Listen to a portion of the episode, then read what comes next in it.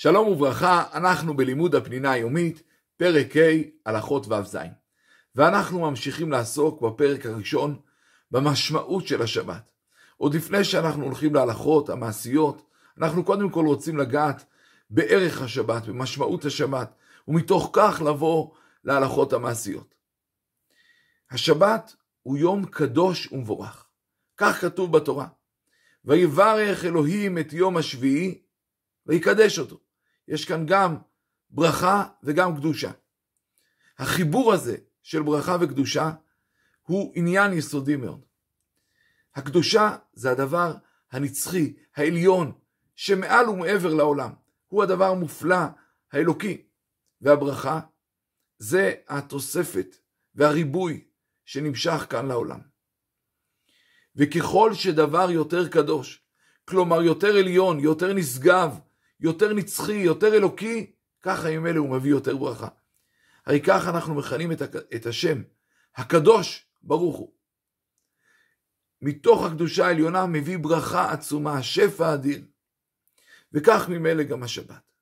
השבת היא מצד אחד קדושה ועליונה ונשגבה, אבל דווקא בגלל שהיא קדושה, מתוך כך רואים את הערך ואת המשמעות של כל הימים, וכל הימים מתוך כך מתברכים יותר.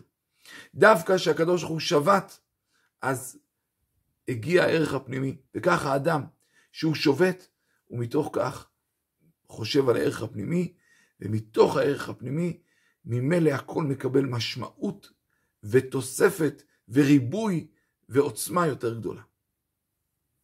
ומתוך כך אפשר להבין יותר את עניינו של המן.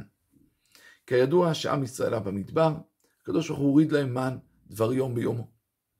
וניסיון קשה היה במן, כי היה אסור להותיר מיום ליום, וכך היה אדם בדאגה לחכות האם הוא יקבל את מזונו.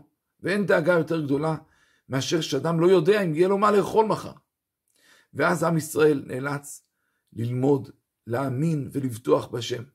ויותר מזה, עם ישראל נאלץ ללמוד שבעצם העיקר זה האידיאלים והערכים והקדושה והמזון והפרנסה הם רק הכלים בשביל הערכים והאידיאלים הגדולים. ואז, כאשר הגיעה השבת הראשונה במדבר, קרה משהו מופלא. ירד מן כפול. ביום השישי ירד גם לשישי וגם לשבת. לכאורה אפשר לשאול, מה? מה העניין הגדול? בכל מקרה ירד כל יום, אז פה ירד כפול. אלא שזה לימוד אדיר.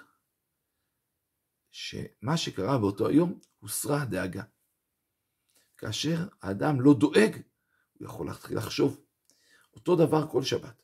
אדם, זהו, יש לו מה לאכול, הוא הכין את הכל מלפני השבת, וממילא הוא משתחרר מהמרדף היומיומי, מהדאגה המתמידה על ענייני הפרנסה, וזה זמן מתאים לעצור ולחשוב, להתבונן על דרכו, על עניינו, על משמעותו, ומתוך ההתבוננות הזאת תימשך ברכה עצומה לכל השבוע.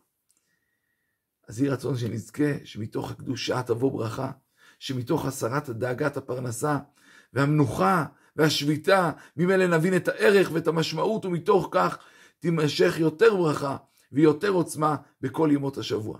שלום, שלום.